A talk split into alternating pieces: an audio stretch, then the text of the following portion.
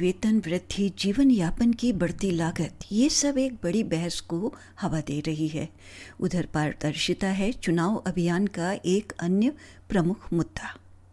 Anthony Albanese ने कल national press club में न्यूनतम वेतन वृद्धि के लिए अपनी अंतिम बड़ी पिच बनाई। दर्जनों पूर्व न्यायाधीशों ने चुनाव अभियान के दौरान हस्तक्षेप कर कर पार्टी नेताओं से फौरन एक फेडरल अखंडता आयोग स्थापित करने का अनुरोध किया। पिछले चुनाव से पहले सरकार द्वारा एक प्रहरी का यानी वॉच डॉग का वादा किया गया था, लेकिन गठबंधन ने कार्यकाल के दौरान इस पर कानून के लिए संसद में पेश करने से इनकार कर दिया। तो सुनिए चुनाव अभियान पर ये रिपोर्ट। कल बुधवार लगातार तीसरे दिन प्रधानमंत्री ने एक आवास विकास में ही सुबह बिताई। इस बार वो थे क्षेत्रीय विक्टोरिया में कुरंगुमाइट की मार्जिनल लेबर सीट में और चर्चा की अपने आवास योजना और सुपर को लेकर।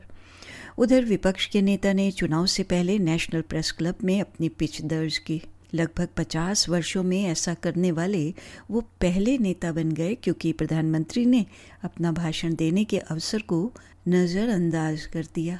कल ही के दिन नवीनतम वेतन के आंकड़ों का बोलबाला रहा।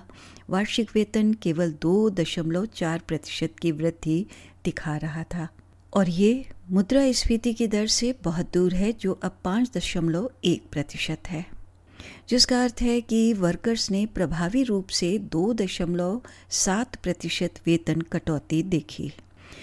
जीवन यापन के मुद्दों की लागत पर टिके इस अभियान में एंथनी एल्बनीज़ी का कहना था कि ये एक और सबूत है कि कमजोर ऑस्ट्रेलियन लोगों को पीछे छोड़ दिया जा रहा है। This delivers the biggest cuts to real wages in more than 20 years. Australian workers are paying the price for a decade of bad policy and economic failures. वास्तविक वेतन में अंतर, ये लेबर के लिए एक प्रमुख लक्ष्य रहा है, लेकिन नवीनतम सर्वेक्षण दिखा रहे हैं कि विपक्ष कहीं अपनी पकड़ खो रहा है। 9 समाचार पत्रों के लिए किए गए 1400 से अधिक मतदाताओं के एक सर्वेक्षण से पता चलता है कि लेबर के लिए समर्थन कम हो गया है और गठबंधन आगे बढ़ रहा है।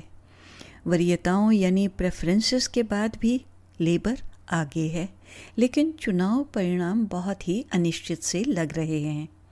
एंथनी एल्बनीज़ी उम्मीद कर रहे हैं कि उनकी प्रेस क्लब की पिच उन लोगों को प्रभावित करने के लिए पर्याप्त होगी जिन्होंने अभी निर्णय नहीं लिया है।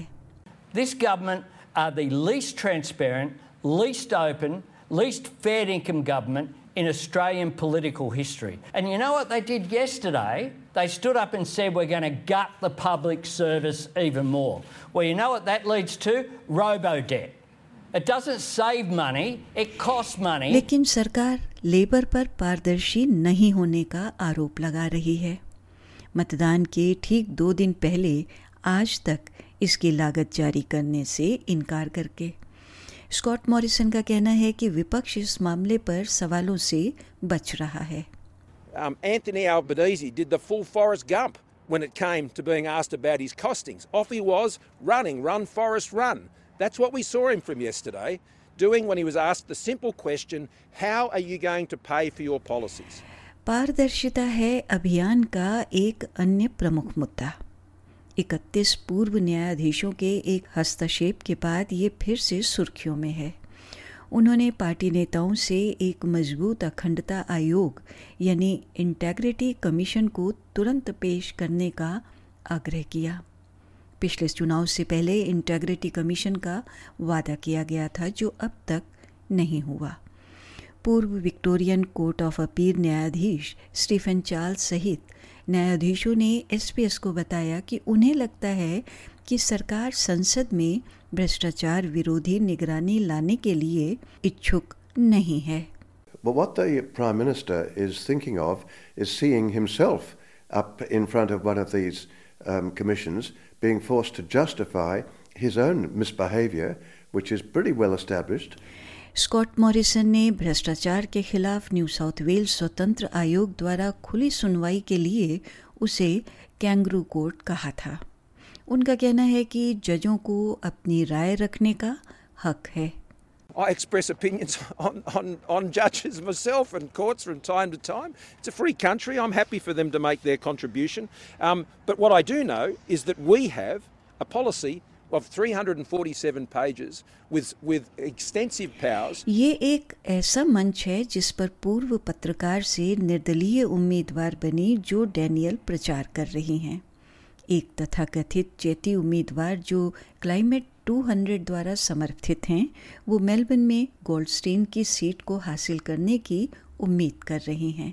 वर्तमान में ये सीट लिबरल के टिम विल्सन के पास है। Look, if there's one umbrella issue that people raise with me in this electorate, it's integrity and accountability. People are really frustrated about oversight. They want to have more oversight of government and those who are leading us. चुनाव परिणाम में संकीर्ण होने के अटकलों के चलते त्रिशंकु संसद की स्थिति में जो डैनियल जैसे निर्दलीय एक इंटीग्रिटी कमीशन के लिए नेगोशिएट करने की स्थिति में हो सकते हैं।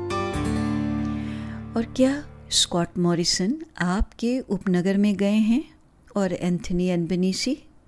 हमने इस चुनाव अभियान के दौरान नेताओं द्वारा देखी गई प्रत्येक सीट का एक इंटरैक्टिव मानचित्र बनाया है।